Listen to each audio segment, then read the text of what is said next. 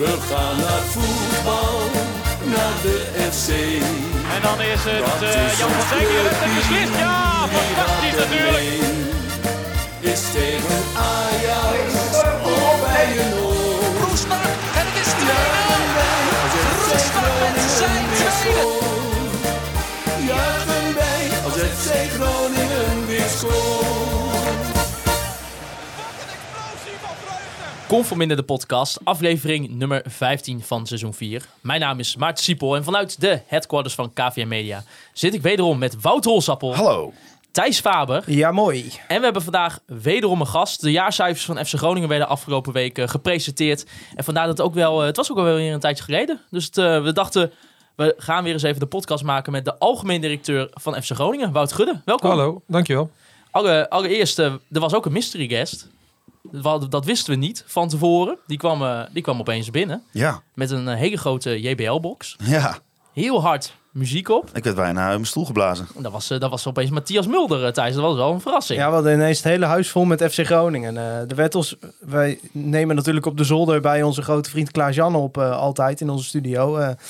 en die wilde maar niet vertellen wie de mystery guest was. Nou, tot mijn grote verbazing eh, liep Matthias Mulder naar binnen met een gigantische box. Ja, want uh, Matthias, uh, kom er eens bij. Ja, want nu, nu, nu zijn mensen... Nou, dit is al vroeg. Hij zat lekker in onze stoel daar. Uh, waarom, waarom had je nou de, de, de box meegenomen? Ach, dan leg ik straks aan het einde uit. Vind je dat goed?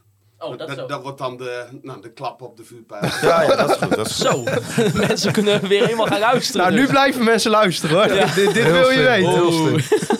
Hey, allereerst, uh, Wout, hoe gaat het? Bij mij gaat het goed. Met jou? Ja, prima. Ja, nee, maar ik kan me zo voorstellen dat het toch wel een beetje een, een soort van gemixte week was. Met, met aan de ene kant positieve uh, financiële cijfers. En aan de andere kant ook weer al het gedoe wat nu met de nieuwe coronamaatregelen is gekomen. Uh, ja, misschien even te beginnen met, met de coronamaatregelen. Zagen jullie dit als, als directie aankomen? Nee, uiteindelijk, uh, je, kijkt natuurlijk naar het nieuws en uh, dan zie je dat de besmettingen uh, oplopen. en dan weet je uiteindelijk dat er wat gaat komen. dus aan, aan, de ene kant, dat heb ik volgens mij ook toen aangegeven in de media, ben je heel verrast en verbaasd dat de voetballerij er dan zo op deze manier uitgepikt wordt. Hè? Want je gaat met name kijken, snap je maatregelen die genomen zijn? Maar ja, aan de andere kant ik vind al een tijdje dat de logica ontbreekt uh, in, in de besluitvorming. Uh, en uh, ja, daar ben je weer niet verrast. Alleen vervelend is het wel. Kun je uitleggen wat volgens jou dan zeg maar de, de logica is die ontbreekt? Hoe zie je dat? Nou, even los van dat wij de laatste maanden, maar eigenlijk al sinds we ook met de Field Labs begonnen zijn, eerder bedolven zijn onder complimenten en dat we kritiek hebben gehad over de manier waarop we de, de wedstrijd hebben georganiseerd. Um, ja, is het, vind ik het met name uh, moeilijk uit te leggen. Hè? Je wil een virus bestrijden, dat staat bovenaan. Dat moeten we allemaal doen. Maar ik vind het met name moeilijk uit te leggen. Uh, en dan even los van het voetbal, dat ik bijvoorbeeld wel uh, zaterdag, dat ik mijn zoontje af moet zetten bij het voetballen, dat ik niet mee mag kijken naar zijn voetbalwedstrijd, maar dat ik hem daarna wel mee mag nemen naar de bioscoop. En hetzelfde geldt dat je wel bijvoorbeeld naar een dierentuin of naar een pretpark mag met hele grote groepen mensen, maar dat je niet naar een voetbalstadion mag. Dat je wel met 1250 mensen in een theater mag zitten, maar dat je niet in een skybox een wedstrijd mag kijken. Ja, die rechtlijnigheid, die, die mis ik gewoon. Duidelijk, ja. Ik denk, ja. ben het er ook wel mee eens, denk ik. Uh, je hebt eigenlijk uh, de KVB had een statement, uh, onder andere ook door de ECV onderschreven, volgens mij dat statement. En jij zei zelf ook van ja, wij weten gewoon dat er geen besmettingshaarden bij ons vandaan komen. hoe weet je dat?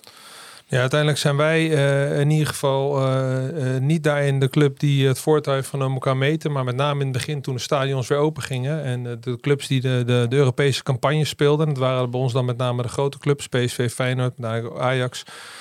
Ja, die hebben daarin heel veel uh, data bijgehouden. Dat ook elke keer gedeeld in de Eredivisie. Daarvoor, uh, ik denk dat in mm, februari en maart is geweest. Is natuurlijk het onderzoek geweest hè, vanuit uh, Field Labs. Wat toen gedaan is bij wedstrijden van NEC en van Almere.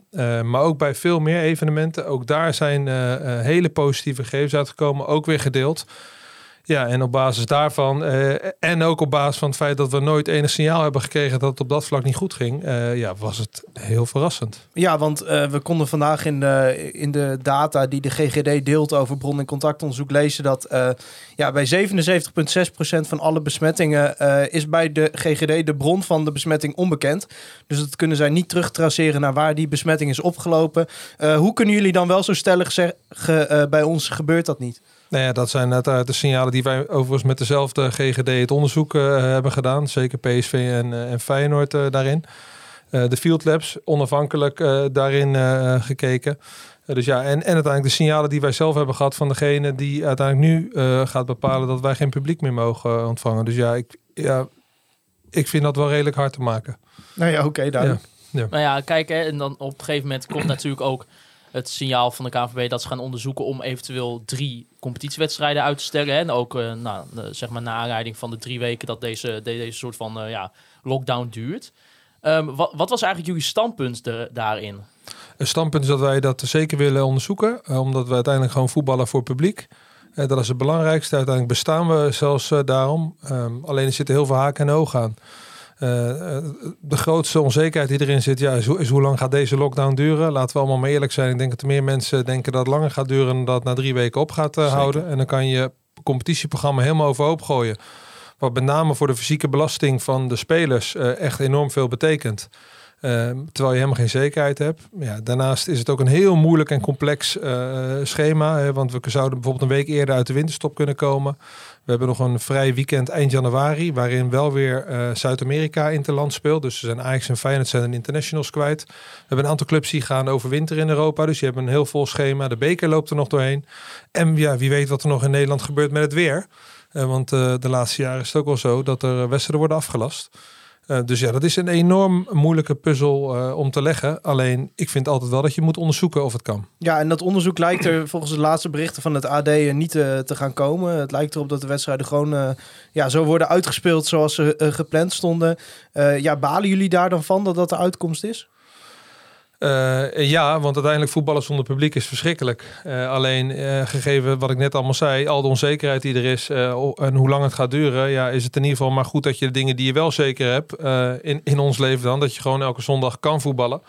Dat je die dan maar uitvoert en dat je maar hoopt dat het zo snel mogelijk voorbij is. En, en dat we dan door kunnen gaan. En ja, het is nog niet definitief. We hebben morgen, ik weet trouwens niet wanneer jullie deze podcast gaan Oh, uitzenden. vanavond nog, maar eh, voor de duidelijkheid op woensdag Morgen- 17 november is morgen. Ja, dat is goed. Hebben wij nog een call met de KNVB waarin ze ook eh, uiteindelijk de besluitvorming eh, gaan leggen, omdat ze vandaag nog het debat hebben afgewacht.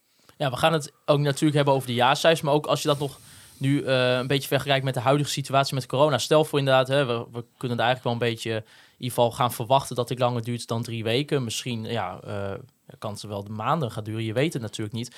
Hoe lastig is om daar zeg maar ook financieel gezien bereid op te maken als je wederom weer in zo'n onzekere situatie komt. Ja, uiteindelijk voor de lange termijn is dat vervelend. Hè? Er werd nu vandaag ook alweer alweer direct eh, gesproken over steunmaatregelen. Alleen hoe die er dan uit gaan zien, eh, dat weet je niet. Dus ja, wat je moet doen is in ieder geval niet eh, op het scherpst van de snede begroten en risico gaan nemen. En zorgen dat je zelf klappen daarin op kan vangen. Nou, dat, dat, dat kunnen we. Eh, alleen nogmaals, het zou wel fijn zijn als wij gewoon weer een normaal jaar gaan draaien. Voor iedereen die gewoon normaal zeker weten, zonder enige onzekerheid naar het stadion kan. Maar ook voor ons dat we gewoon een normale begroting neer kunnen leggen. En dat die niet om de twee maanden op de schop moet. En eh, dat alle prognoses weer aangepast moeten worden. Ja, want in de, in de jaarcijfers kunnen we lezen dat, eh, nou, mocht alles doorgaan, dus jullie sowieso de seizoenkaarthouders dit seizoen kunnen verwelkomen in het stadion, dan verwachten jullie wederom winst te maken, toch? Ja, ja zeker. Ja, door en de, ook het eigen vermogen te verhogen. Dus door de, eh, onder andere door de transfers, maar ook gewoon omdat we keurig netjes eh, op target zitten. We hebben meer seizoenkaarten verkocht dan we hadden begroot. Eh, we gaan ook het commerciële target, dat gaat groeien. Dat eh, ehm, nou, is op dit moment ook gewoon de prognose om dat te gaan halen.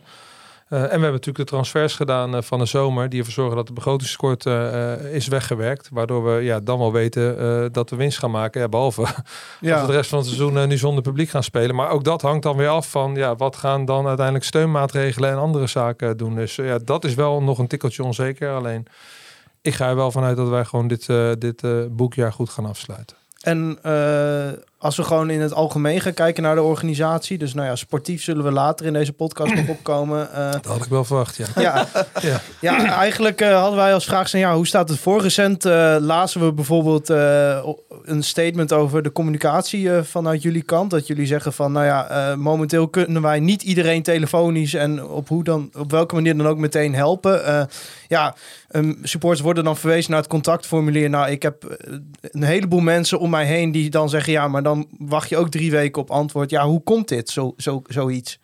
Ja, het heeft te maken met dat we een hele lange tijd stil hebben gelegen. Dat we daarin ook met wat afdelingen hebben moeten werken die eh, wat onderbezet zijn of, eh, en of vernieuwd eh, zijn. En waar we ook te maken hebben met gewoon de opstart weer van een heel nieuw seizoen. Die eigenlijk altijd, ook al was geen corona geweest, hectisch is geweest. Want eh, of je nou al tien jaar daar in hetzelfde doet, uiteindelijk komt alles in één keer op dezelfde bulk terecht.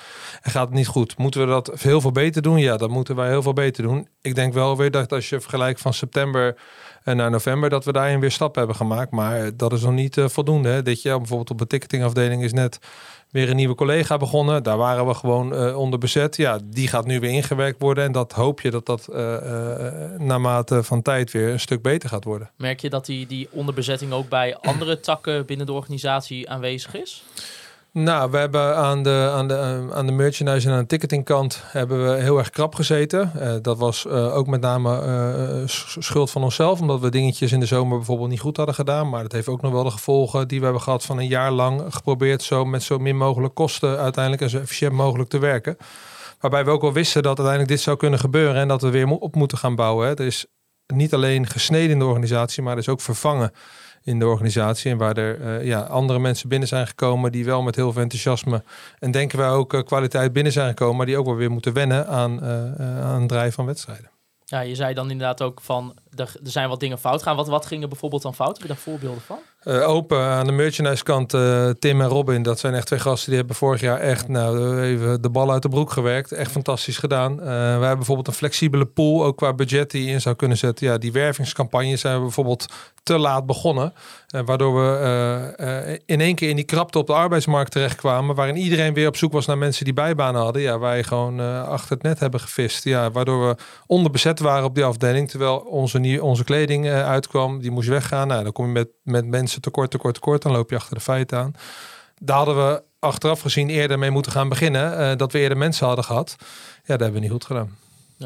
Nou ja, we gaan het inderdaad ook hebben over de jaarcijfers. Want de jaarcijfers werden afgelopen week bekend. Eh, positieve jaarcijfers. Het eigen vermogen onder andere eh, verhoogd. Hoe, hoe blik je nou een beetje zeg maar, terug inderdaad op dat, op dat gehele jaar financieel dan gezien? Financieel is het een goed jaar geweest, hoe gek het ook klinkt. Want eh, we hebben eigenlijk op PSV na een heel seizoen zonder publiek eh, gevoetbald. Wat denk ik eh, goed is geweest, is dat we zelf redelijk proactief zijn geweest in het maken van een plan om te kijken hoe gaan we door de coronacrisis heen komen. Met uiteindelijk eh, een aantal hele vervelende dingen die er moesten gebeuren. Maar ik denk wel doordat we op tijd zijn geweest en om hulp hebben gevraagd. Eh, maar wel eerst naar onszelf hebben gekeken. Dat we uiteindelijk een hele grote reactie hebben gehad. eh, van allereerst natuurlijk supporters, sponsors. Maar uiteindelijk ook de gemeente. En in Nederland is het ook gewoon zo dat de overheidssteun voor heel veel bedrijven gewoon hartstikke goed eh, is geregeld. Nou, die steun die is eigenlijk het hele jaar eh, doorgegaan. Hè, want we hadden supporters en sponsors een tweede keer nodig. Hè, met de Samen naar de Grote Markt campagne. Waar de 6 miljoen euro uiteindelijk op het spel stond. En waar ze 2,8 miljoen euro bij de club hebben gelaten. Nou ja, jullie kunnen ook eh, rekenen. Als dat niet was gebeurd, ja, dan hadden we verlies gedraaid. En dan zag eh, de wereld er weer een stukje anders uit.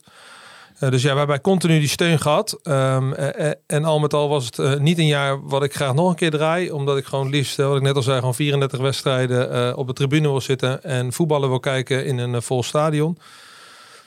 Alleen ja, we zijn er voor zover het nu lijkt heel goed doorheen gekomen. Ja, nou inderdaad, de, de samen naar de grote marktactie, eh, als ik zoals ik het hier zie, 2,8 miljoen leverde dat op. Dat is echt een enorm bedrag. Waar, waar, waar bestond dat eigenlijk allemaal uit?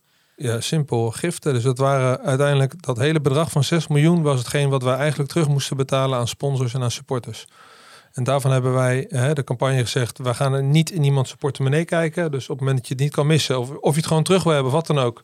Eh, even goede vrienden, maar kan je ons wel helpen? eh, eh, ja, dan, dan zouden wij dat heel fijn vinden. Ja, en bijna 50% heeft ons dus ook gewoon eh, geholpen. Ja, Eigenlijk ja, een bizar, bizar, bizar hoog aantal. Ja, want wat, wat hadden jullie denk je begroot, zeg maar? Wat had je verwacht? Eh, dat, dat, zat daar, dat zat daaronder. En dus, eh, en, en ook wel een, een flink stukje onder. Dus we waren ongeveer van een derde uitgegaan. Ja, want je zei, volgens mij zat je in januari voor het laatst bij ons in, in de podcast. Toen hadden we het ook over, de, toen moest deze campagne nog beginnen. Ja, toen zei je van deze target ga ik nu niet publiekelijk maken. Want Nee. stel, we zitten er straks onder. Ja. Dan lijkt het alsof we er teleurgesteld mee zijn. Maar eh, ja, dan zijn er alsnog een heleboel mensen die hebben afgezien. Maar je zegt nu wel van, het heeft onze verwachtingen wel overtroffen. Ja, ja, ja, uiteindelijk, hè, je, je weet natuurlijk dat je steun gaat krijgen. hè, maar hoe groot het is, en zeker omdat het een tweede keer is, ja, is dat moeilijk in te schatten. En nou wij zijn best wel af en toe van risico nemen, randje opzoeken. Maar dit soort eh, zaken denk ik dat het beter is dat je eh, enigszins behouden eh, begroot. Omdat dan altijd een winst ja, altijd weer positief is en, en de club weer verder kan helpen. Maar het heeft onze ja, verwachte begroting in ieder geval overtroffen. Ja, en hoe is dat dan gegaan met betrekking tot, om het toch maar een beetje naar het sportieve te trekken, zeg maar de spelersbegroting? Hebben we meer te besteden gehad afgelopen zomer omdat die tegemoetkoming er is geweest? Ja, uiteindelijk, hè, je kijkt naar twee dingen. Ehm, eh, uiteindelijk naar het geld wat op de bank staat, wat je uit kan geven aan met name transfersommen. En uiteindelijk hoe ziet je exploitatie eh, eh, eruit. Hè? Dus wat halen wij gewoon aan omzet binnen en wat geven we aan kosten uit. Nou, vorig jaar eh, hadden we, werkten wij met een spelersbudget van eh 5,5 miljoen. Dat hebben wij niet in zijn volledigheid eh, opgemaakt. Dit jaar is dat verhoogd naar 6 miljoen. Ook dat is nog niet in zijn volledigheid opgemaakt. Een transferbudget, dat heb je kunnen lezen. We hebben in dat boekjaar in ieder geval meer dan 6 miljoen aan spelers uitgegeven. Er zitten ook al spelers bij die eh, in de eerste fase eh, daarin zijn gehaald. En er zijn ook spelers eh, zitten daarbij die eigenlijk pas in dit seizoen actief weer zijn geweest. Alleen die hebben bijvoorbeeld in maart, in april, in mei al gehaald. Eh, dus daarin hebben we gewoon kunnen investeren. Eh, en eh, daar is ook nu weer ruimte voor om dat in de winter eventueel te doen. Ja, want daar kregen we ook veel vragen over. luisteraarsvragen van. Er is dus. want nou ja, we zullen zo meteen erop komen dat jullie ook ondertussen nog even een schuld van 6 miljoen hebben afgelost. Ja. Maar jij zegt er is wel echt geld om in de winterstop deze selectie te gaan versterken. Jazeker. Ja. En nou ja, ik, ik weet dat Mark-Jan Vladeris gaat officieel over. Maar goed, jij bent ook eh, directeur. Dat is ook wel iets waarvan je zegt, daar is noodzaak toe. Nee, nu nog niet. Alleen ehm, hè, we hebben vorig jaar ook twee versterkingen gedaan. De winterstop, daar stonden we goed voor. Je moet altijd in de transferwindow kijken of je je team kan versterken. En dan zou het ook fijn zijn dat je, je eh, daarin je gelden op orde hebt. Dus wat wij proberen is geen eh, budget eh, beschikbaar te stellen aan de transferkant voor de zomer, maar gelijk voor de winter en zomer. Dus zo pro- proberen we vooruit te kijken dat je altijd actief kan zijn. Ehm, eh, ja, staan we na, na Heracles en na AZ nog steeds op deze plekken. Dan is er uiteraard nu al, maar ook dan al weer een analyse gemaakt van waar moeten we ons versterken. Ja, daarin doet Mark Jan nu zijn hangt werk. Dat, hangt dat af van die komende wedstrijden? Of kun je eigenlijk nu ook al zeggen dat het wel ondermaats is? Nee, want zo opportun is de voetbalwereld eh, natuurlijk. Na AZ en Helmond Sport dachten we allemaal dat we het lek boven hadden. En na RKC en NEC kunnen we er geen kloten meer van. Thijs niet hoor. Nee, hoor. ik, ik werd na AZ werd ik door iedereen aangepakt omdat ik nog zo negatief was. Maar Ja, nou, AZ hebben we een mazzel gehad in het begin. Want dan konden we ook 2-0 achter staan na 20 minuten. Maar ik denk dat je daarna wel een team hebt zien staan... eh, wat in ieder geval een hoger niveau kan halen dan ja, de maar 15e wat ik plek nu. pro- probeer te zeggen, zeg maar, nou, stel de komende tijd zijn de wedstrijden op papier allemaal zelfs voor Groningen best te doen. Ja. Eh, dus als daar dan punten worden gehaald, dan is er ineens geen noodzaak meer om de selectie Nee, te versterken. kijkt- nee, je kijkt niet naar punten. Eh, de noodzaak om de selectie te versterken, die moet er volgens mij altijd zijn. Alleen je kijkt wel naar ontwikkeling van het team en hoe dat gaat. En eh, ja, uiteindelijk zijn we daar nog heel erg zoekende in. Eh, en, is er dus gelukkig ruimte om eventueel wat te doen als uiteindelijk de korte termijn daartoe eh, noodzakelijk achten. En dat betekent gewoon als wij er heel slecht voor staan. Dat zullen we zien dadelijk als we ze allemaal één keertje hebben gehad. En AZ hebben we dan twee keer gehad. Maar uiteraard moet het plan daarvoor al eerder klaar zijn. Dus ja, wij kijken nu. Alleen ja, wij zijn niet in paniek eh, en vinden dat wij vijf, zes spelers erbij moeten gaan halen. En, en je hoeft geen exacte bedragen te noemen, maar is er nog een aanzienlijk deel van dat transferbudget van 6 miljoen over? Eh, nee, ja, wij kunnen, een, eh, wij kunnen een, een transfersom betalen. Ja, laten we maar daarop houden. ja. Lekker cryptisch. Nee, ja, Tegenstanders niet, of, noem je dat? eh, mede onderhandelaars niet te wijs maken, Thijs. Jij snapt het, Wouter. Ja, kijk, ik, wat ik me dan ook even afvraag, en dat is ook een beetje ook meer voor andere luisteraars, maar ook gewoon ook deels voor mezelf. Zo- Zo'n jaarverslag verschijnt. Eh, mensen zien een boek van volgens mij 75 pagina's met, met 10.000 eh, nummertjes. Eh, en die denken, ja, het zal allemaal wel. Want als we het bijvoorbeeld hebben hè, over het eigen vermogen van, van een voetbalclub. dat is in het geval van FC Groningen is dat gegroeid met, met een miljoen euro, nu op 1,6 miljoen volgens mij. Ehm, waarom is het zo belangrijk dat voor een voetbalclub dat het eigen vermogen zo groeit? Eigen vermogen is niet eh, essentieel, hè, want je kan een heel groot eigen vermogen hebben, maar het kan bijvoorbeeld niet liquide zijn, dus dat het in stenen zit of in andere bezittingen. Dus uiteindelijk kijk je altijd wel naar eigen vermogen. Dat zegt uiteindelijk wel iets over hoe je ervoor staat. Hè. Wij, noemen dat met de, met de woordjes de solvabiliteit en de ratio die daar aan hangt. Maar wat veel belangrijker is, uiteindelijk hoeveel cash je op de bank hebt staan om uiteindelijk te, kunnen investeren in zaken, eh nou, belangrijkste voetbal, maar uiteindelijk ook in andere eh, zaken. En wat dat betreft is het niet heel erg anders dan het runnen van je eigen huishouden. Ja, het is ook fijn als jouw wasmachine of jouw droger, eh, als die kapot gaan, dat je die kan vervangen. Maar het is ook fijn dat je weer een uitbouw kan doen aan je huis om je huis weer een stukje groter te maken. En zo moet je eh, ook een voetbalclub runnen, voldoende geld op de bank hebben om uiteindelijk altijd kracht te kunnen investeren. Ja, want jullie eh, gaan uit van een begroting van 20 miljoen voor het komende boekjaar. Ja. eh, waar je eigenlijk meteen al zegt, daar gaan wij 2 miljoen begrotingstekort op hebben. Ja. Eh, nou ja, FC Groningen is verplicht om dat te dichten met transfers. Dus er moet voor 2 miljoen eh, verkocht worden sowieso om dat gat te dichten. Ja, is dat iets waar jullie op de lange termijn echt vanaf willen? Is dat iets wat in de... Uiteindelijk is het fijn als je zeg maar voldoende geld op de bank eh, hebt staan dat je eh, eh, kan zeggen dat we ja, een jaartje overslaan met verkopen, omdat we voor kiezen om alles bij elkaar te gaan houden. We komen stapje voor stapje steeds dichter bij een positie waarin we minder spelers hoeven te verkopen. Het is ook zo, hè, want laten we ook daar proberen de ratio te bewaken dat we veel spelers zijn kwijtgeraakt. Maar wat ook een probleem is, dat er best wel veel transfervrij eh, of uit een huurcontract zijn weggegaan, waardoor je dus eigenlijk geen waarde hebt. AZ heeft er nu vier of vijf verkocht. Zou nooit mijn strategie zijn, maar daar hebben ze allemaal eh, heel veel geld voor gekregen. Ja, wij zijn Itakura aan pad en daarvoor te Wierik, Warmerdam eh, zijn wij verloren voor niks. Eh, ja, en die situatie die moeten we natuurlijk ook eh, eh, voorkomen. Maar uiteindelijk is een ideaal situatie dat je voldoende geld op de bank hebt staan om één jaar, want je hoeft ook niet meer, maar één jaar in ieder geval qua begrotingstekort te kunnen overleven. Maar dat je wel weer kan investeren in de selectie. En dat je dus ook daardoor, en zeker als, als jongens een langer contract hebben staan, dat je uiteindelijk of je vraagprijs eh, omhoog eh, gaat, gaat krijgen, of dat je uiteindelijk de selectie bij Ja, elkaar want houdt. kun je je voorstellen dat nou ja, mensen zien gewoon, eh, die weten misschien de achtergrond er ook niet van, mezelf inclusief.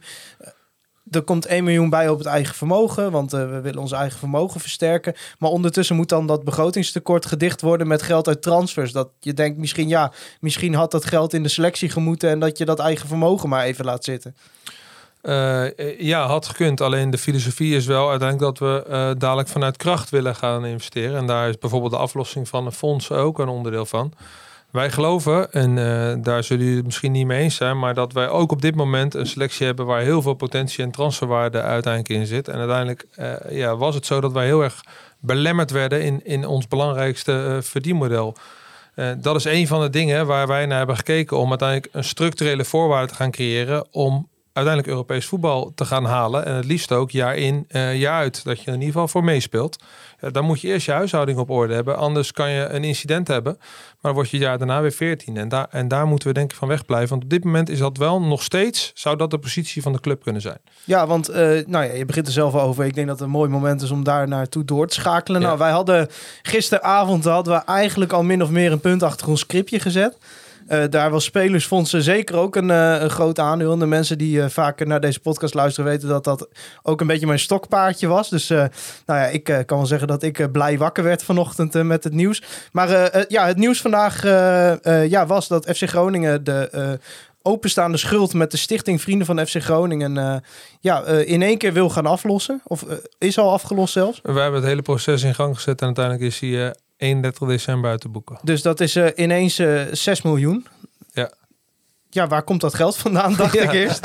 Dat is een hele goede vraag. Ja, Nou, ik ga proberen niet te technisch te maken. Maar eh, Jip en Janneke taal. Ja, ehm, uiteindelijk is het zo dat eh, wij een lening van eigenlijk meer 7 miljoen euro eh, ehm, eh, hebben gekregen vanuit investeerders. Die hebben ons geld geleend, toen konden we investeren om spelers te kopen. Nou ja, Dat heb jij zelf met jouw organisatie niet gedaan. Hè? Dat is al een langer lopende ja, dat lening. loopt al. Het fonds loopt al sinds 2006. Het heeft allerlei andere vormen gehad, ook met nog wat hogere en andere rendementen. Maar uiteindelijk toen wij kwamen, was daar een lening van 7 miljoen eh, euro, waar we elk jaar 5 ton zouden aflossen.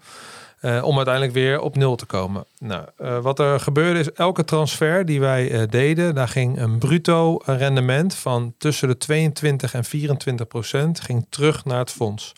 Daar deden de volgende dingen mee. Daar ging 8 procent van daaruit ging weer terug naar de club als bijdrage in de jeugdopleiding. Eh, gemiddeld 8% netto ging naar de investeerders. Het zit hem in een 5% basisrendement, een investeerdersreis. En er zit een bonusrendement van maximaal 3% op zelfverkochte spelers. En het overige gedeelte, dat werd eigenlijk opgebouwd als een weerstandsvermogen. Om bijvoorbeeld tijden eh, die minder waren, waarin er geen transfers werden gedaan of te lage transfers, dat we daaruit bij konden vullen om in ieder geval de rendementen van de investeerders eh, aan te gaan vullen. Daar zat eh, op het moment dat wij er kwamen ongeveer 8 ton in, wat al best wel serieus eh, geld is. Ehm, maar uiteindelijk door de transfers die we de afgelopen jaren hebben gedaan, was het nu na, na deze transwinner was het 2,4 miljoen eh, euro. En dat is een, een, een hele grote spaarpot waar we echt jarenlang de, de rendementen van uit hadden kunnen betalen. Maar uiteindelijk hebben we natuurlijk zelf ook geld verdiend de afgelopen jaren. Dus wat we eigenlijk hebben gedaan is we hebben gezegd oké, we gaan die 2,4 miljoen gaan we aanvullen met 3,6 miljoen. Waarvan ook al een half miljoen in onze technische cashflow begroting stond dit jaar. Ehm, om in één keer die 6 miljoen af te lossen. Omdat wij dan uiteindelijk denken, ja, dan hebben we ons belangrijkste verdienmodel voor de toekomst hebben vrijgespeeld staan. En ja, dat is een dikke investering voor de club, maar wel een hele belangrijke Want- voorwaarde om te presteren. Nou ja, laten we gewoon maar met het bedrag van 10 miljoen rekenen eh, om het gemakkelijk te houden. Stel, aanstaande winter, eh Bayern München komt 10 miljoen eh, netto voor Soeslof. Dan zou daarvan eh 2,2 miljoen naar dat fonds gaan. Ja, uiteindelijk. En waarvan je er wel rekening moet houden, hè, dat er dus weer een stuk terugkomt voor de bijdrage eh, vanuit eh, voor de jeugdopleiding, waar een stuk geld blijft staan. Dat geld is in principe van ons, maar kunnen we niet Ja, en aankomen. die 8% zou dan 8 ton zijn. Dan zouden 8 ton naar de opleiding gaan. Eh, ja, zo ongeveer. Ja, daar kan je dan, met- dan komt er vaak aan. eh, we hebben dat, ja, dat is weer, we- dit is gecapt vanaf minimaal 4 ton. En dat kan weer wel hoger worden, maar dan moet je weer. Ja, dat, dat, dat heeft. Hoeveel juristen had je op deze... Nee, eh, heel lastig. Je hebt te maken met third party. dossier? Je hebt te maken met third party ownership. Dat is in het verleden bij Twente natuurlijk in misgegaan, waarin investeerders in één speler investeren. Dat mag niet meer. Dus je moet een heel de selectie. Er zitten allerlei regels aan. Dat wordt echt. Dan raak je al je luisteraars kwijt. Dat is, we al, dat is al een reden om die maar, 6 maar, maar miljoen goed, we, wa- we waren aan het, aan het rekenen. Dus dan zou er dus eh, heel, gewoon heel sec gezegd. eh, als Ga- er ga 10 er- miljoen voor Soeslof zou komen, zouden 2,2 miljoen zeg maar niet voor jullie te herinvesteren zijn. Nou, niet in zijn volledigheid, want uiteindelijk gaat er een stuk terug naar de club. Die heb je natuurlijk wel. Hè. Dat geld gaat de exploitatie in, wat naar de opleiding eh, uiteindelijk Ja, gaat. oké, maar dat kun je niet aan een nieuwe linksback uitgeven. Ja, uiteindelijk gaat het terug naar de exploitatie. Maar wij hebben gewoon 20 miljoen komt er binnen en wij verdelen dat uiteindelijk. En wij blijven natuurlijk investeren in de opleiding. Het geld wat ehm, op de rekening blijft staan is wel ons geld, maar daar kunnen we niet aankomen. En je betaalt gewoon gemiddeld 8% rendement aan investeerders. Maar Suslov is een, een speler uit eigen opleiding, dus dat gaat al over de 9% eh, eh, naartoe. Dus eh, dan krijgen de investeerders een hoger rendement. Ja. Ja, en nou ja, jij zei met alle respect, maar dat vinden we heel leuk voor die investeerders, maar dat is voor ons niet zo goed. Nee, omdat je, je hebt niet alleen daarmee te maken, maar je hebt ook te maken met een solidariteitsvergoeding. 5% die je uit moet betalen. Je hebt altijd te maken Niet met... aan de investeerders voor de Nee, duidelijkheid. nee, hè? nee, dat is gewoon een internationale regel Ja. die er geldt. Dan heb je te maken met eh, een, eh, vaak een verkooppercentage aan zaakwaarnemer en aan speler. Dan heb je te maken vaak met een percentage van de oude club. Eh, dus je, je, over het algemeen ben je al 20, 25 procent kwijt. Dat is eh, redelijk normaal. En ja, bij ons gaat er dan nog een keer een bulk overheen. En bijvoorbeeld bij Doan ging er Ja. nog een keer Ja, want overheen. hoe zat dat dan precies? Want dan ging eh, het percentage van de Stichting Vrienden ging nog over de transfersom heen. En dan ging dat fonds wat vorig jaar is afbetaald, het Pronkjewel Soccer Invest Fonds, daar ging ook nog een percentage Ja, heen. eerst, eerst Pronkje wel, toen de vrienden. En, eh, en dan ook uiteraard gewoon nog de, de verkopen. Dus eh, die de zeg maar, eh, grofweg gezegd, hoeveel procent van de Doan-transfer ging niet naar FC Groningen? Nou, daar was aan de, eh, aan de kant met Gamba Osaka en met Doan zo goed uit dat we daar weinig kwijt waren, relatief gezien. Maar uiteindelijk is er eh, 25% eh, betaald aan, aan het Pronkjewal-fonds. Dat hebben we toen ook laten zien. En uiteindelijk die bruto, 22% naar het Vriendenfonds. waarvan uiteindelijk weer een stukje terug is gaan naar de club, een stukje naar de investeerders, een stukje in het vermogen. maar blijft dus uiteindelijk 40, 45 procent van die transfer is eh, niet in jullie zak verdwenen. Nee, zeg maar. meer dan de helft. Meer dan de helft. Oké. Maar ik hoor je ook zeggen eh, dat je eh, in dat fonds zit een bepaalde weerstands... eh, hoe noem je dat? Hoe noem je dat? Weerstandsvermogen. Weerstandsvermogen. Eh, zonder investeerders, ga je dat dan zelf doen of zo? Want, want het klinkt, toen je dat zei, dacht ik, oh, dat is handig. Dan heb je een keer een buffertje als je het nodig hebt. Ja, maar wij hoeven, dat was het buffertje voor de investeerders, niet Ja, voor ons. oké, dat is dus dat, ja, nu, we hebben geen, ja, we hebben geen investeerders meer, dus we hebben ook geen geld was meer nodig. puur bedoeld om investeerders te betalen als het bijvoorbeeld geen transfers Ja, binnenkwamen. want ja, je hebt een afspraak met hun gemaakt Ja. en zij moeten wel dat vaste rendement van 5%. Dus en die investeerdersreis, die moet wel betaald Dus als, worden. het, eh, als, er- als in dat bufferding eh 10 miljoen zat, dan kun je daar niks mee. Het is gewoon puur wachten totdat het elke keer achter. Ja, uiteindelijk waren de regels wel zo dat wij aan het bestuur konden vragen om wat af te lossen. Nee, ik, ik, haak, maar ik denk, dit wordt zo ingewikkeld. maar maar, maar oké. Eh, weerstand. Ik denk, hé, dat is handig. eh, Oké, maar, maar, maar, dat, hoef, dat hoef je dus niet meer te hebben. Laatste, Voor de investeerders niet. Nee. Nee. laatste. Die investeerdersreis, dat was gewoon een vakantie. Of, Gewoon zuipen in de shooters. Nee, ja, dat is natuurlijk wel goed, hè? Want even, hè, eh, dat zijn wel mensen die natuurlijk binding hebben met Ja, de nee, club. eh, uiteraard. En dan is het goed, denk ik. maar dat je die werden, dagen- wel, die werden wel rijker van de transfers van FC Groningen. Ja, ja, maar dat is vaak met de investering dat je er wat voor ja, terugkrijgt. Ik, ik snap Heb jij wel eens ergens geïnvesteerd dat je er gewoon niks uit terug had? Nee, dat, Nee, eh, dat, dat kan, maar dat noemen ze dan vaak dat- liefdadigheid. ja. Ehm, maar die reis, we gaan hem nu ook nog doen, hè, want uiteindelijk is die eh, gepland en we gaan over een week eh, naar Lissabon toe. Kijk. Wordt dat nog gezellig Oh. na het laatste nieuws? Ja, of, eh? want ik moet eerlijk zeggen, we hebben gisteren tegen alle investeerders, eh, uiteindelijk wisten ze al twee weken geleden dat dit eh, ging komen. We hebben gisteren ook eh, de meeting gehad en eh, ik moet eh, heel eerlijk zeggen dat de mensen het fantastisch vonden voor de club. Dat ze het ook wel jammer vonden voor zichzelf, omdat ja, het is een mooie investering, maar het is ook een gezellig samen zijn, de bijeenkomsten, de reizen. Ze hebben ook echt wat met de club, Ehm, maar we hadden heel veel begrip in de zaal. En volgende week gaan jullie met de, de, hele meute naar Lissabon toe. Ja, en dan gaan we de wedstrijd Sporting Lissabon en Borussia Dortmund eh, bezoeken. Ook nog de mooiste club van op, eh, op kosten van eh, Gabriel Goedmansson's transfer daar eh, naar Nee, Lissabon op gewone afspraken die gemaakt zijn, eh, zoals het is. Maar eh, eh, in de toekomst bijvoorbeeld, is- er denk je wel een constructie mogelijk dat, dat je alsnog een zo'n soort van fonds hebt? Of, of heb je dat gewoon überhaupt eigenlijk liever niet meer? Op, de, op dit moment speelt er niks. Alleen, eh, ja, ook daar moet je ogen niet voor sluiten. Eh, uiteindelijk heeft elke voetbalclub geld nodig. Alleen je moet heel goed kijken naar welk model eh, je daarvoor kiest. Hè. PSV is bijvoorbeeld, eh, die heeft twee keer een groeifonds uitgegeven. Ik weet niet of je dat hebt eh, gevolgd, maar die, die lenen een hele grote som met geld. 50 miljoen afgelopen jaar. En die betalen uit mijn hoofd tussen de anderhalf en 2 procent rente. Ja, dat kan interessant zijn, want eh, als jij bijvoorbeeld kan investeren waar je 5 of 6 procent rendement eh, uit kan halen en je hoeft maar 2 procent eh, rente te betalen, ja, dan wordt de club er uiteindelijk beter van. Ik heb trouwens nog steeds niet, want mijn vra- eerste vraag in dit dossier was: waar hebben jullie dit nou uiteindelijk van betaald? Gewoon van de transferinkomsten en de winsten die we de afgelopen jaren hebben En dat gemaakt. was anders aan het einde van dit jaar bovenop het eigen vermogen gekomen, maar dan had je nog steeds aan het spelersfonds vastgezeten. Ja. Maar er is dus Nou, eigenlijk. je moet wel verschil maken tussen eigen vermogen en geld op de ja, bank. hè? ik, ik, snap hem. Ja. Maar eh, zeg maar dat geld wat binnen is gekomen, dat had je misschien anders aan spelers kunnen uitgeven. ja, de dat het, had ook een keuze. Want ik heb hier ook een vraag in mijn script staan. Ik lees maar gewoon voor. Zijn de keuzes die de afgelopen transferzomer zijn gemaakt met deze stap in het achterhoofd gemaakt? Nee. Alleen ehm, eh, ehm, waar je wel rekening mee moet houden, is dat wij wel in een bepaald soort categorie moeten zoeken. En daar kom ik even terug op het salarisbudget. Je kan prachtig 4 miljoen euro op de bank hebben staan en voor 4 miljoen een linksback gaan kopen. Maar als je een linksback koopt voor 4 miljoen, dan wil die waarschijnlijk ook een salaris hebben wat past bij de transfersom. En die salarissen, ja, die kunnen wij vaak niet betalen. Dus daarom is het ook belangrijk dat de aankomende jaren de transfersommen eh, gaan groeien. En laten we ook, het is niks van excuses, want wij staan nu gewoon te laag. Daar, daar verwachten wij meer van, laat dat duidelijk zijn.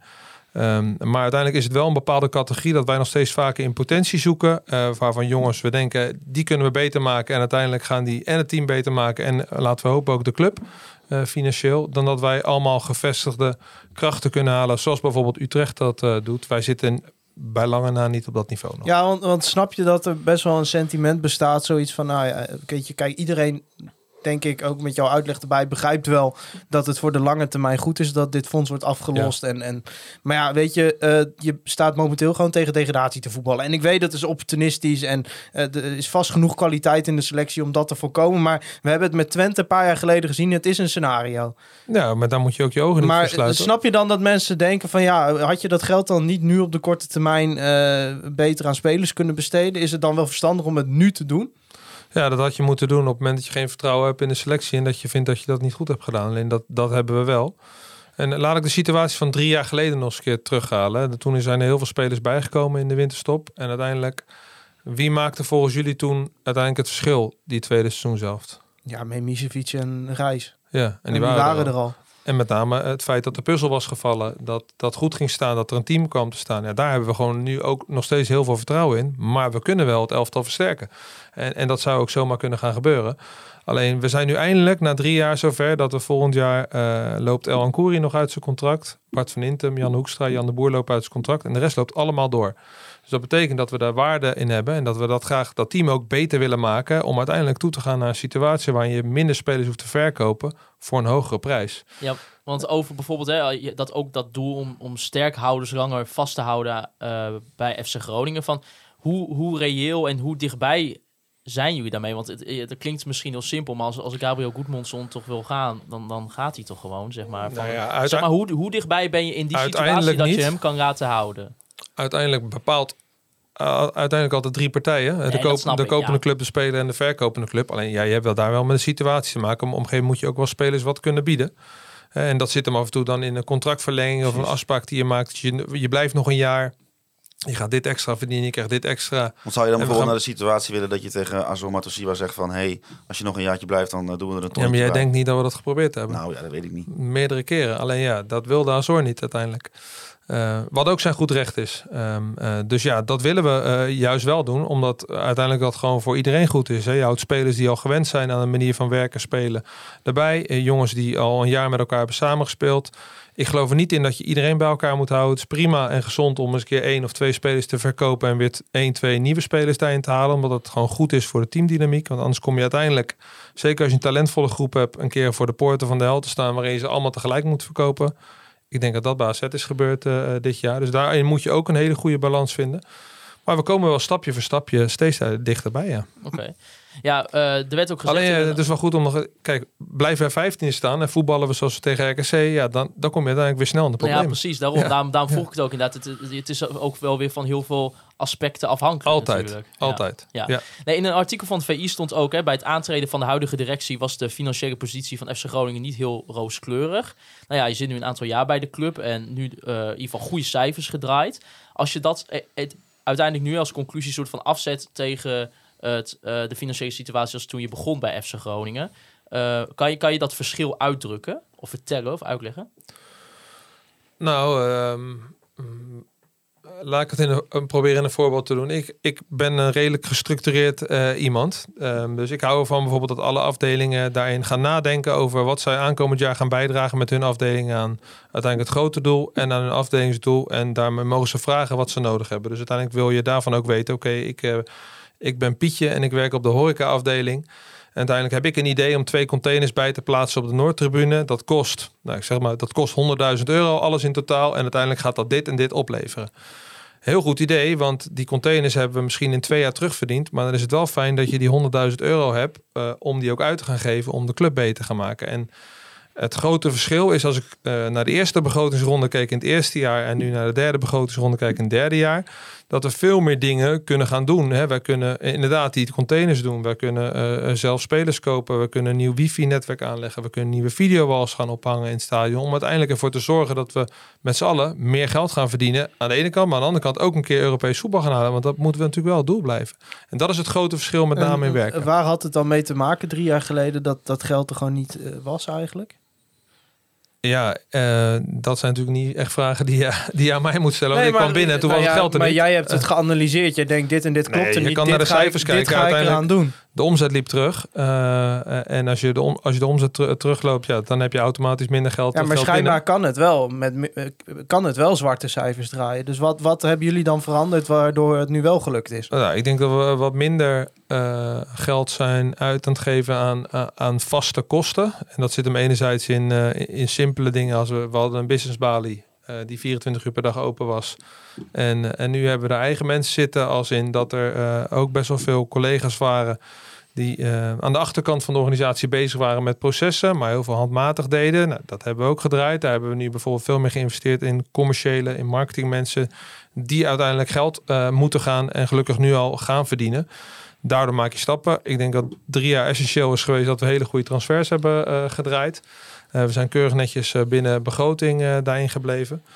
Ehm, en dat met al heeft ervoor gezorgd dat we geld zijn gaan verdienen. En ja, wat dat betreft, heel veel mensen hebben natuurlijk over een frisse wind gehad. Kijk, het grote voordeel toen wij kwamen was dat je, ja, ik, heb er niet meer wat te maken. Dus ik kan heel ra- rationeel naar alles kijken. En dan ga je vragen stellen. En uiteindelijk hebben we denk ik best wel wat keuzes gemaakt die in ieder geval voor hebben gezorgd dat we financieel er wat beter voor Had het oude bestuur dan wel met veel mensen iets te maken? En belemmerde ze dat in keuzes maken die voor de organisatie goed? Eh, ik ga nooit, eh, dat weet je, ik ga nooit eh, met de vingertjes schoppen. Alleen, ik, daar kijk, laat ik naar mezelf kijken. Ehm, uiteindelijk, als je, ik heb acht, negen jaar bij Excelsior gezeten. En uiteindelijk merk ik ook daar dat je dingen eh, op een andere manier gaat zien. Dat je op een andere manier naar gaat kijken. Want je raakt betrokken bij zaken. Of je vindt dingen normaal. Of je accepteert het, terwijl het eigenlijk helemaal niet te accepteren valt. Dat is denk ik wel een beetje menselijk. Het is heel moeilijk om, om zo'n lange periode heel scherp te blijven. Dus wel de frisse wind uiteindelijk. Ik denk uiteindelijk dat het altijd goed is. Ik denk dat het voor een organisatie ook niet goed zou zijn als ik eh, hier 15 jaar zou zitten. Wie weet. De sportieve pijler, hè? om het bij het beleidsplan te houden. Eh, zie jij momenteel bij deze selectie een mix van ervaring, kwaliteit, talent en transferwaarde? En zie jij daaruit een speelwijze die staat voor dynamiek, tempo, agressiviteit en beweging? Eh, het eerste antwoord is ja. Het tweede antwoord eh, is nog niet. Dus je ziet het momenteel niet, want ik zei momenteel. Nee, momenteel zie ik dat eh, niet. Ik heb er inderdaad ook op de tribune gezeten tegen RKC. En ik heb ook de wedstrijd tegen NEC gezien. Ik ben wel benieuwd, want hè, wij, wij bespreken natuurlijk ook in deze podcast heel erg, eh, nou inderdaad, de, de, de technische directeur, Mark-Jan Verderes, eh, de rol van, van Danny Buis erin. Hoe, als het zeg maar slecht op het veld gaat met, met, met een voetbalclub, hè, in dit, dit geval dan FC Groningen, wat, eh, wat voor rol speel jij daar als algemeen directeur in, in zeg maar bijvoorbeeld je dagelijkse werkzaamheden met, en dat je dan spreekt met Mark-Jan Verderes en Danny Buis? Hoe moet ik dat voor me zien? Hou je daar een beetje afstandelijk van of, ja... Nee, Ik heb nou niet de mogelijkheid om dat te antwoorden. ik hou me sowieso niet afstandelijk. Ook niet in goede tijden. Wat, wat volgens mij iedereen weet is dat wij sowieso elke dag of elke week de week met elkaar met z'n drieën eh, beginnen. Daarin wordt de afgelopen week doorgenomen en daarin wordt eh, eh, de aankomende eh, week doorgenomen. Uiteindelijk win je daarin met z'n allen en verlies je ook met z'n allen. Dus uiteindelijk, hè, als je iemand ook nog de schuld zou willen geven hiervan, dan moet je uiteindelijk nog bij mij komen. Want Oh. ik ben, want Oh, ik dat is ben- goed. Want Dat ik is ben- fijn. Want, Dan, want, ik ben, want ik ben eindverantwoordelijk. Maar in deze tijd ja, gaat daar wel meer aandacht naar uit. Omdat we ook nog met z'n allen aan het zoeken zijn. Hè. Wat heel belangrijk is dat je nu duidelijkheid eh, kan creëren. Vooral richting je spelers. ehm, eh, dat je vastigheden en vastigheden kan werken. En dat je ook vertrouwen blijft uitstralen. Want dat vertrouwen dat hebben we eh, namelijk al erg. Maar aan de andere kant moet er ook heel veel eisend zijn. Het kan niet zijn dat er... Dat kan eigenlijk nooit, maar iedereen is een mens. Dat er ook maar vijf minuten ergens verslapping op gaat treden. Omdat we uiteindelijk heel hard moeten werken om hier weg te komen. Alleen dat, dat geloof is er wel. En ik ga voetbal inhoudelijk niet zo ver me met de discussie bemoeien. Maar, maar ik denk wel dat ik verstand heb van managen. En eh, van aan welke knoppen je dan zou kunnen draaien. Dus ja, daar bemoei ik me zeker Vind mee. jij dan als algemeen directeur dat eh, technisch management eh, ja, de vertrokken sterkhouders van het elftal voldoende heeft vervangen de afgelopen zomer? Ja, dat zal uiteindelijk moeten gaan blijken in de toekomst. Omdat hè, jullie maken nu de, de eindafrekening. Heb je twee maanden na de transferwindow heb je gemaakt. Eh, eh, ik denk dat je daar veel langer de tijd voor moet nemen. En dan zal ik ook nog maar verwijzen naar de twee jongens die we afgelopen zomer hebben verkocht. Matosiwa zat na twee maanden eh, op de bank. en Koepmanson was na twee maanden gebaseerd. En een jaar later ja, hebben zij een enorme ontwikkeling doorgemaakt. Dus stel je voor dat wij het hele jaar hier blijven staan en volgend jaar doen we dat ook niet goed. Ja, dan hebben we uiteindelijk in die keuzes iets niet goed gedaan. Alleen ik denk uiteindelijk dat je veel en veel te vroeg bent met het oordeel.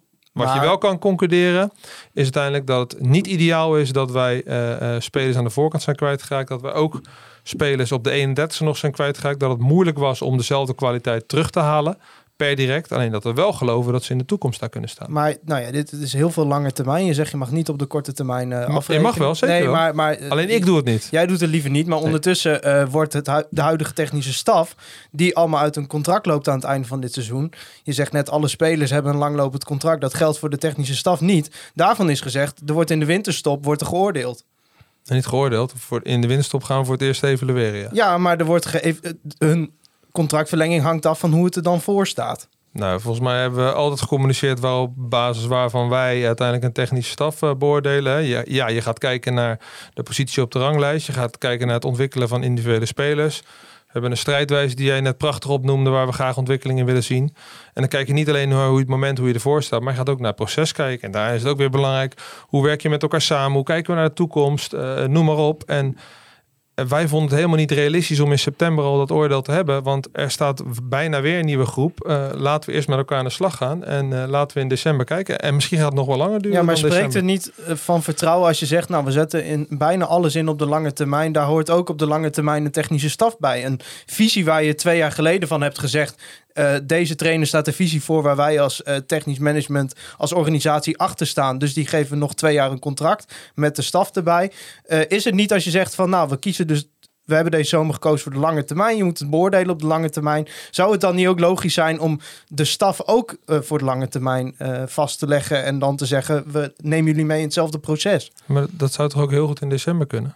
Ja, weet ik niet. Want eh, tegen die tijd, stel je staat 15, je zegt het net zelf, dan begint het opportunisme er al in te komen. En dan gaat dat in die gesprekken ook plaatsvinden. Bij, bij wie begint het opportunisme dan in? Nou ja, jij, jij zegt net, ja, je moet nu niet oordelen. Maar als we eh, straks van Heracles en AZ ook nog allemaal verliezen, dan, ja, dan moeten we misschien maar even gaan kijken of we wat aan de selectie moeten doen. Nee, oké, volgens mij, ik zei dat we dan realistisch moeten zijn. Als je iedereen één keertje hebt gehad en je staat nog op de positie waar je nu staat, eh, dan moet je wel concluderen dat je, als je iedereen één keer hebt gehad en je staat vijftiende, dat je beter naar beneden kan kijken dan naar boven. Maar de komende vier, vijf wedstrijden gaan, kunnen dat sentiment nog helemaal veranderen. Dus. Nee, uiteindelijk hè, geef ik net ook aan dat er vertrouwen is. Alleen je wil wel graag, Nou, blijkbaar niet genoeg vertrouwen om gesprekken over contractverlenging al op te starten.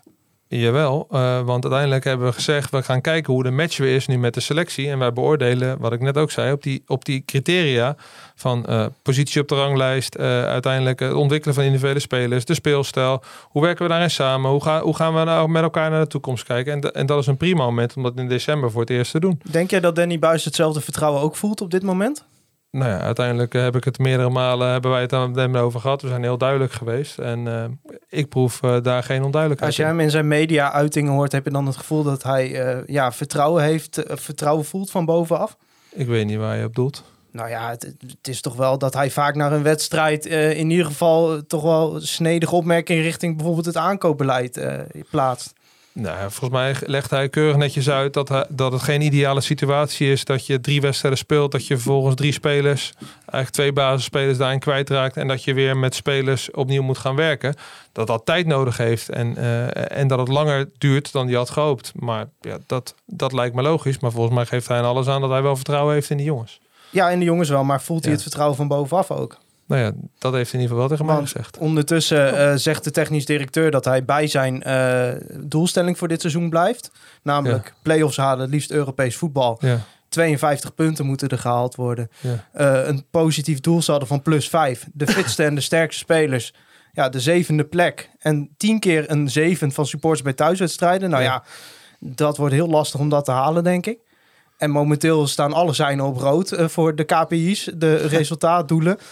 Ja, i- hoe ruim je dat dan met elkaar? Dat, dat, aan de ene kant zeg je van, eh, ja, we willen voor de lange termijn gaan zitten en er is nu vertrouwen, we willen Ja. kijken hoe het zich ontwikkelt. Maar ondertussen worden er wel keiharde resultaatdoelen opgezet. We moeten zevende worden. Terwijl ik denk dat iedereen die naar dit FC Groningen kijkt momenteel niet gelooft dat dit een zevende plek ploeg is.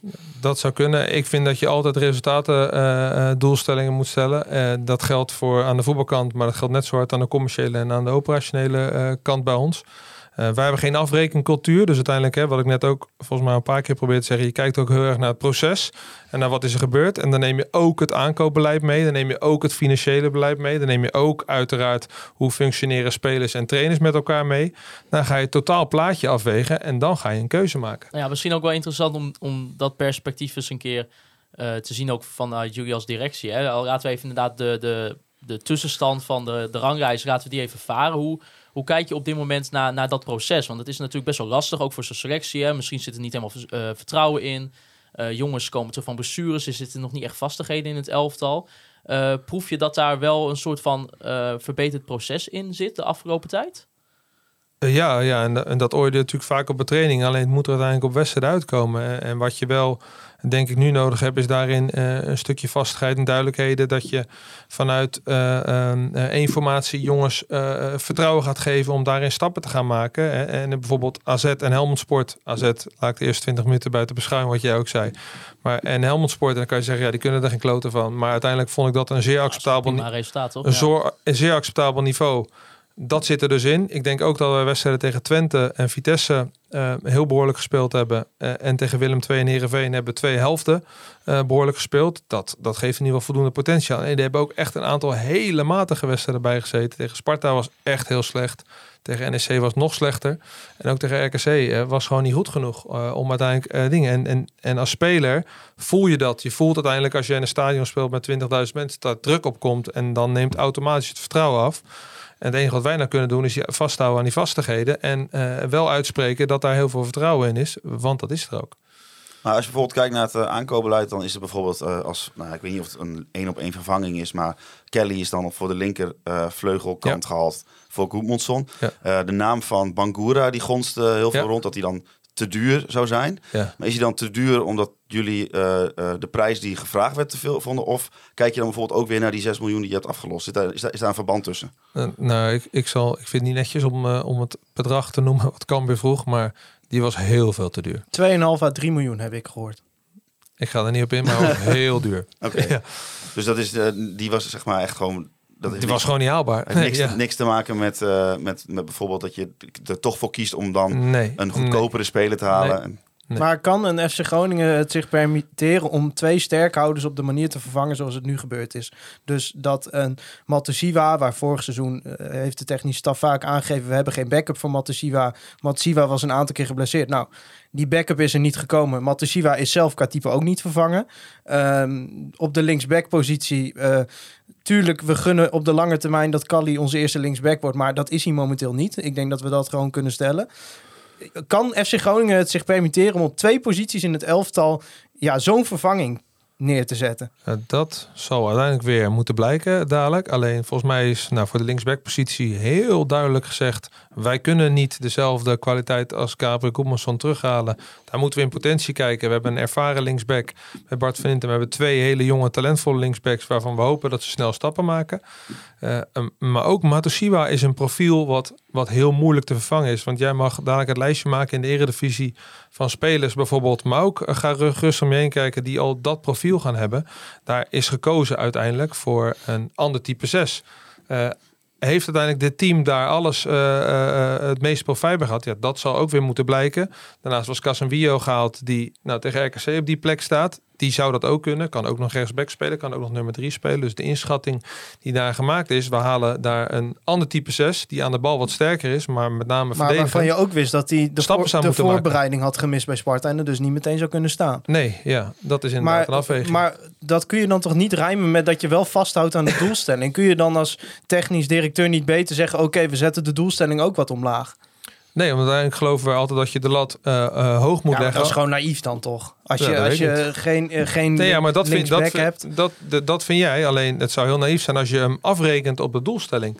Daarna. Nou, maar dat, dat zegt ga je toch- pläderen ze in het artikel met Voetbal International wel. Dat, dat we afrekenen? Nee, niet afrekenen, maar dat er wel ook met het Natuurlijk de wordt er na- doelstelling in natuurlijk de wordt winststop wordt gekeken. Natuurlijk wordt er naar gekeken. Maar uiteindelijk, vorig jaar hadden we een hele sloot aan punten voor de winterstop. En een veel kleiner stukje na de winterstop. Dus Vindt ja. Danny Buis dat zelf een rechtvaardige behandeling op dit moment? Hoe dat dan wordt gesteld? Van nou, hij wordt wel dus beoordeeld op de Je, je, doe- je, je, je stelt deze vraag net of je hem, eh, of je hem een uur geleden hebt gebeld. Nee, nee, zeg, ik, vraag hem, ik vraag me dat gewoon af. Nee, hij denkt ook uiteindelijk wel dat het heel moeilijk is om te halen. Maar dat, dat zou ook kunnen. Alleen waarom zou je na drie wedstrijden en een, een transwindow al alles overboord gaan gooien? Ja, het kan zijn inderdaad. Nou, omdat je, da- misschien realistisch moet zijn dat je op de laatste... Ja, maar dat jij, dat jij een 2 aantal- september had jij dat al gezien. Nou, niet, niet per se, maar ik vind dat iemand die de lange termijn bewaakt dat wel moet zien. Het is niet aan mij om dat te zien. Ja, maar dan kan je dus gedurende het seizoen, en dat zeggen we net alweer, als je ze dadelijk allemaal een keertje hebt gehad en er zit weinig progressie en weinig vooruitgang in en we staan nog steeds op de vijftiende plaats, ja, dan moet je realistisch zijn en dan gaat de korte termijn veel meer prevaleren dan de lange termijn. Ja, ik denk misschien kijken. Ik denk wel, kijk, op de transfer deadline day, hè, toen eh, kwamen vijf spelers bij, er gingen vijf spelers weg. En wij, wij, wij- natuurlijk, wij vonden dat eigenlijk een geweldige dag. Ehm, maar als ik daar nu wel een beetje een soort van terug op kijk en dan ook gewoon buiten resultaten om, ehm, is het wel een beetje dat ik denk, ja, had inderdaad Flederis, eh, ondanks, ik vind wel dat hij heeft het wel echt een paar keer benoemd hoor. Ik bedoel, dat, dat, hè, de spel, dat bepaalde spelers tijd nodig hebben en dat we niet van een jongen als Yaya Kelly kunnen verwachten dat ze er gelijk staan. Maar ik, ik snap wel Thijs' sentiment erin. Dat hij ook zegt van ja, had, kan Mark Jan misschien in dat opzicht niet... ehm, ja, in dat opzicht wel wat eerlijker zijn om, om toch ook wat realistischer te zijn. Dat, dat je niet kan verwachten als je vijf spelers op de laatste transfer deadline day kwijtraakt en over de gehele transferperiode vijf van je basisspelers kwijtraakt. Dat, dat, dat, dat er misschien, ja, we, we- we moeten misschien wel die, die soort van doelstelling toch wat lager zetten dan, dan we eigenlijk willen. Dat, dat, maar dat zou uiteindelijk altijd kunnen. Alleen niet alle argumenten die je nu zegt snijden hout. Wat wel heel vervelend is dat het midden in de competitie gebeurt. Ja, hiervoor waren we zes sterke ouders kwijtgeraakt. Dat, dat lijkt iedereen alweer vergeten te zijn. To- toen haalden we ook uiteindelijk gewoon 50 punten. Was het in het begin ook niet zo heel goed, maar kwamen we daarna sneller in een flow dan waar we nu in zouden kunnen. Kijk, en ik, wij zijn echt wel realistisch hoor, want als wij na 17 wedstrijden en ik blijf maar halen nog steeds op deze plek staan, dan wordt het heel erg moeilijk om dat inderdaad te gaan halen. En dan kan je beter maar kijken dat je wegkomt van die onderste plekken, dan dat je gaat kijken of je zevende gaat worden.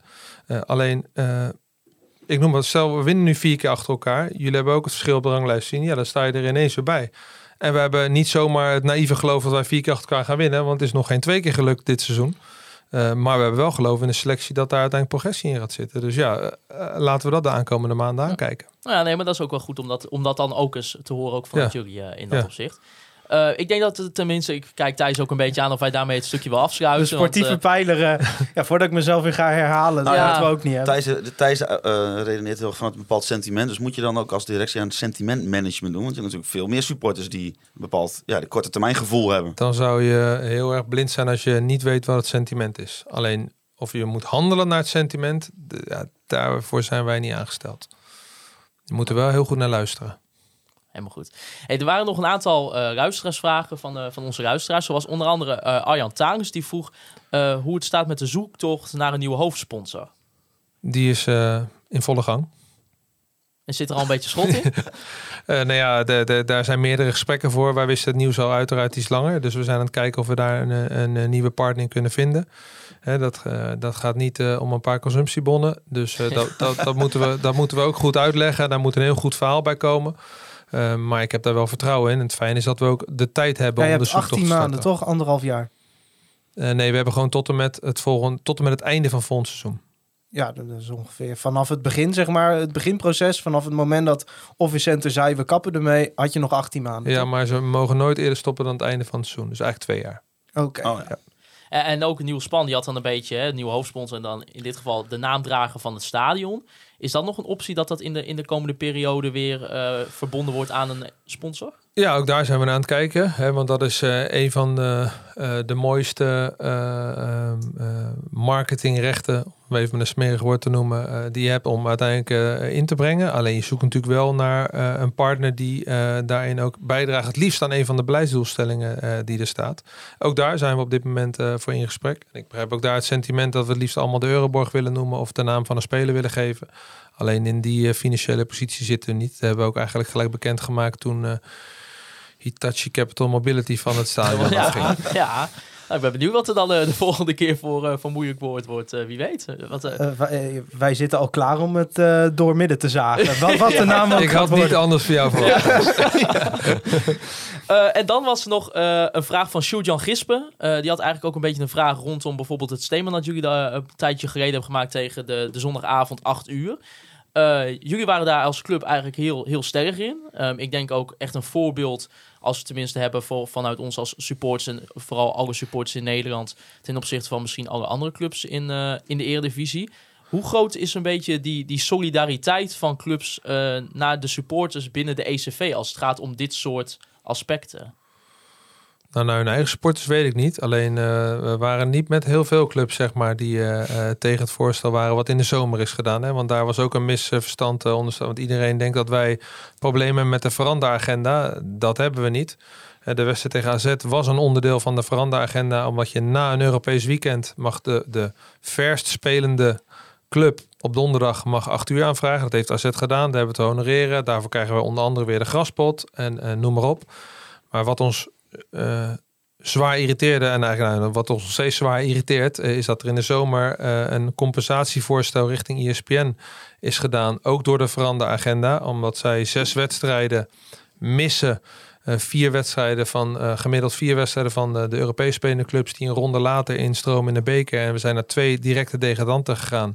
Waardoor er ook twee minder play-off wedstrijden vanuit een eredivisie wordt gespeeld. Ja, die wilden we ineens teruggeven met 17 wedstrijden, allemaal één keer thuis om 8 uur.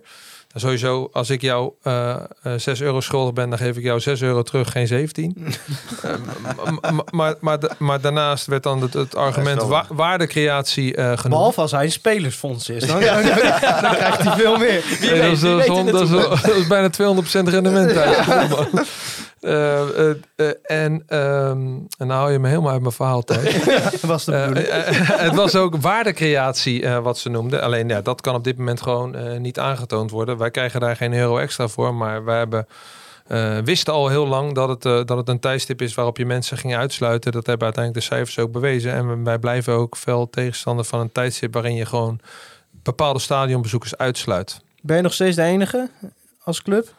Ik ben benieuwd. We hebben in december een vergadering van fannoten. En bij het puntje wat verder ter tafel komt, gaat er deze wel eh, terugkomen. Ja. Maar heb je tijdens die, of rond die wedstrijd nog gewoon, ja, vast wel informeel misschien appjes gekregen van eh, collega's die zeiden van, eh, of, of wel goed, of waar ben je nou mee bezig? Of weet Nee, we- voor- vooral vanuit de Eredivisie en ESPN dat, dat ze het niet zo leuk vonden dat we de boarding ook ervoor hadden gebruikt. Maar ja, Af en toe ook- mag je ook een beetje rebels zijn, toch? Ja, maar het is niet dat we het achter de rug om hebben gedaan. Nee. Nou, Eh, want je, ziet ook weer dat clubs dan opeens dan met de overheid eh, de acht uur wedstrijden gaan verbieden. Wij hebben gewoon vanaf eh, minuut één gezegd, wij vinden het niks. En we zullen er ook alles aan doen om het van de agenda af te krijgen. En daar blijven we ook net zo lang mee doorgaan. Maar dan gaat echt iemand van ESPN die belt, die belt al naar de club naar jou en die zegt van... eh, Ja, we zijn partners en dat zijn we ook. En ESPN is ook een belangrijke partner. Alleen ik vind dat je zulke beslissingen moet baseren op feiten. En eh, een feit is dat wij 4,5 miljoen euro tv gaat krijgen. Daar zijn we hartstikke blij mee. Dat we inmiddels al acht verschillende tijdstippen hebben. Met zondagavond 8 uur wordt dat 9 erbij.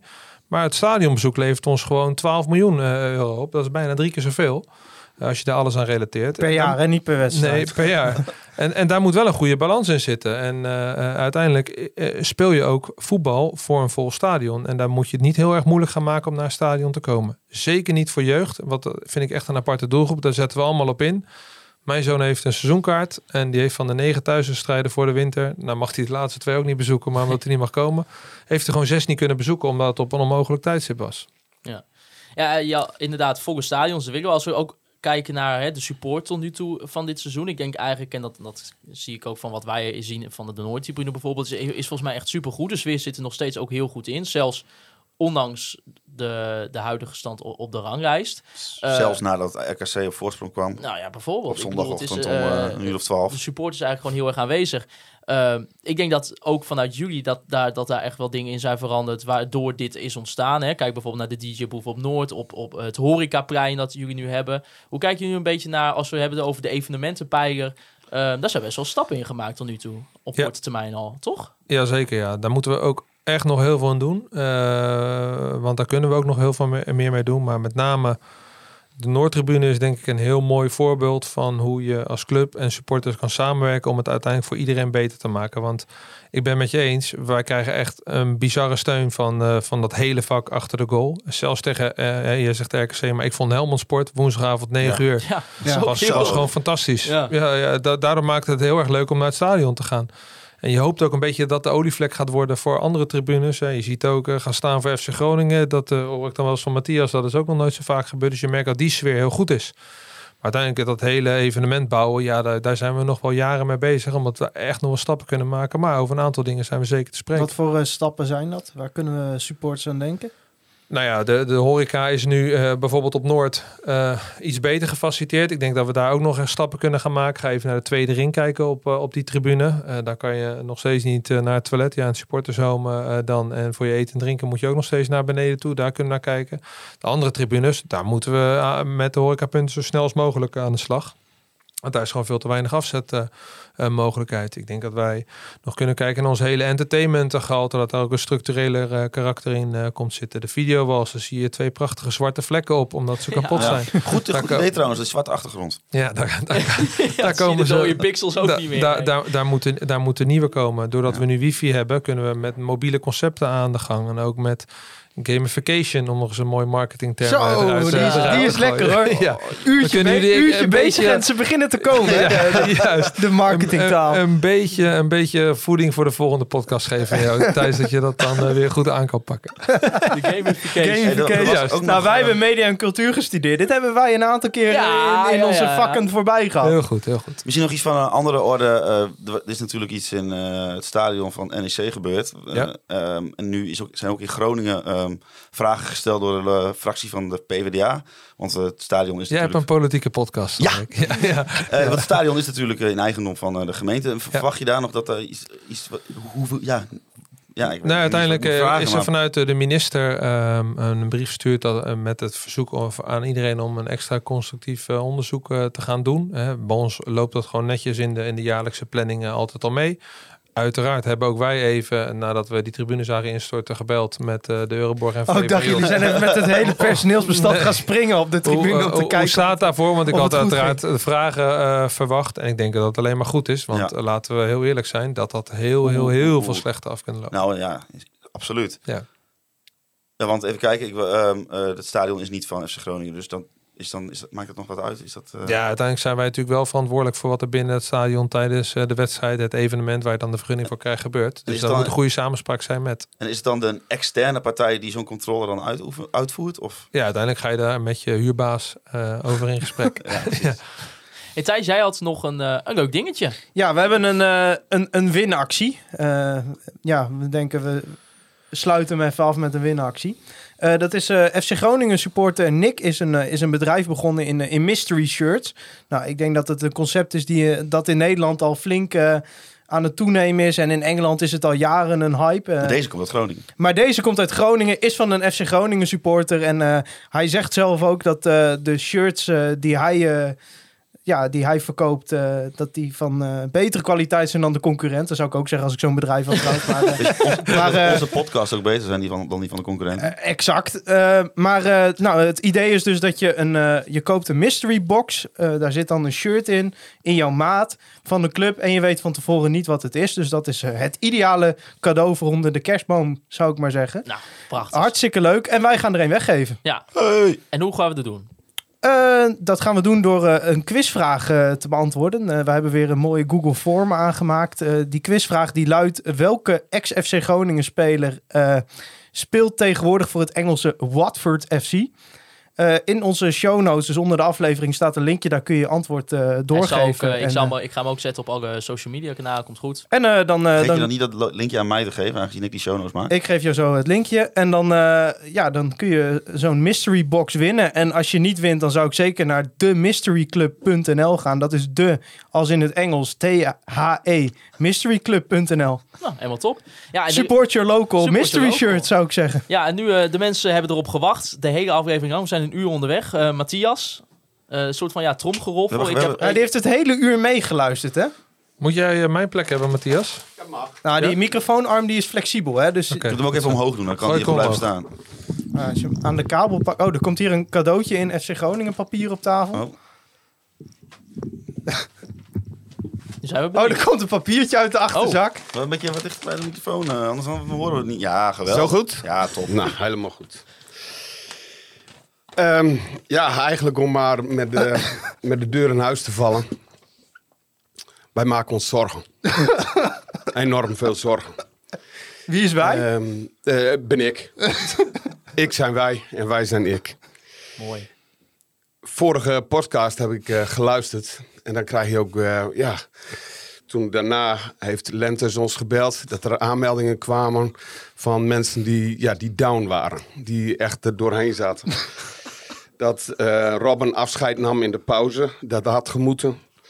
Eh, ja, die voetballers die trainen toch elke dag. Elke week zak je verder door de ondergrens. het moment van de week. Het laatste fluitsignaal tegen RKC. Volgend seizoen gaan we naar Telstar uit. Het broodje hamburger is triestigheid.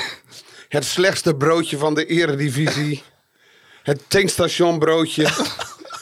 De bewegingsarmoede zullen we maar niet eerst maar oplossen tussen de lijnen. De JBL-boxen buiten met lampjes erin. Die lampjes doen het. dan.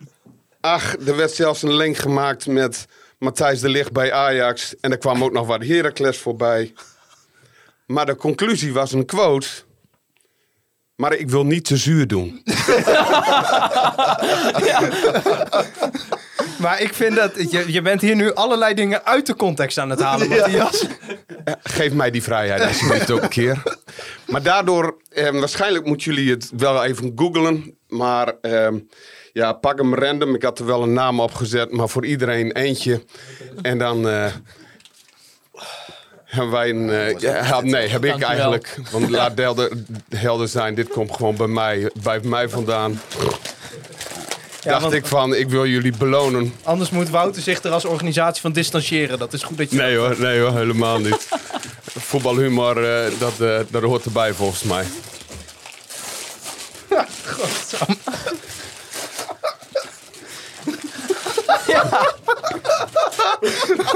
Ik zal, ik zal de luisteraars even beschrijven wat ik hier heb. Dit is een, eh, een fles azijn. En daarop staat de Dick Heuvelman trofee. Nou, ik ben De op- Oh ja? Cup. Ik heb de azijn grieven bokaal. Ja, ik wou net al zeggen. Meestal stonden Ah, deze altijd in de studio Maar van eh, Radio je weet Noord. dat Dick Heuvelman die komt uit Fries. Ik kom ook uit Fries. ja. ik, vind- Ja, nee, Hey, dit is, ik, ik ben nog nooit zo beledigd in deze podcast. ik, eh. ik heb gewoon willekeurige namen genomen Ik weet van niet of alle jullie- journalisten. In, nee, en daar kwamen deze ik toevallig weet niet of uit. jullie nog om tegemoetkoming gaan vragen, maar dat is nou wel veranderd met dit cadeau. Hey, eh. en eh, ik weet niet, is, is dit voor inname? Ja hoor, ik kan er gewoon in. eh. Voor de volgende drie podcasts Oh, heeft maar Thijs alvast een fresh. dit is toch weer twee dagen ontbijt voor mij. Dat is wel Ja. lekker. Ik wou jullie toch eh, enige positiviteit meegeven. We zijn nog niet. eh, er was een NEC-trainer die buiten ging staan. En eh, voor, op, een, op het Fort Goffert ging die op, het, op een, zo'n stenen iets staan. En die schreeuwde heel hard: We zijn nog niet dood. nou, eh, jongens, we zijn nog niet dood hoor. We zijn er nog.